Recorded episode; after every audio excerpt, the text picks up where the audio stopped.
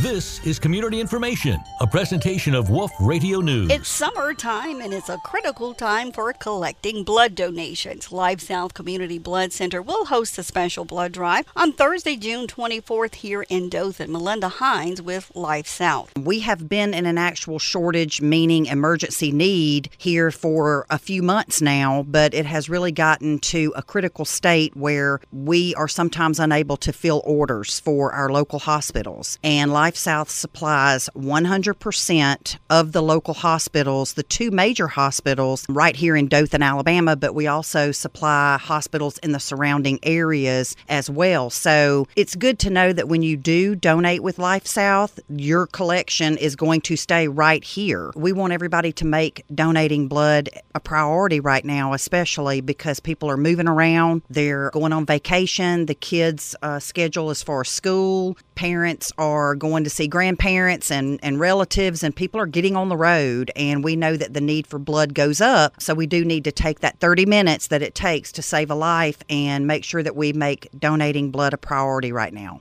We are going to have an event called Pints for Prizes, and it's a partnership with Wolf FM and Fox 34 here in Dothan. And we are actually going to have a couple of blood mobiles out on Thursday, the 24th of June from 9 to 2 on Ross Clark Circle at the Fox 34 TV station there. And donors can come and have fun while they're saving a life. They get a McDonald's gift card for a six piece and a drink, and as a way of saying thank you. Also, a $10 e gift card and a Life South t shirt. Every donor gets some kind of little prize along with that, but we're also going to put your name in a pot for a major prize drawing at the very end of the blood drive. It's a um, prize pack. So um, we just try to make it fun, but we want people to also remember the need is there, and we are an emergency need, especially in O negative and O positive blood types right now. You can donate blood without a parental consent if you are 17 years old and, of course, older.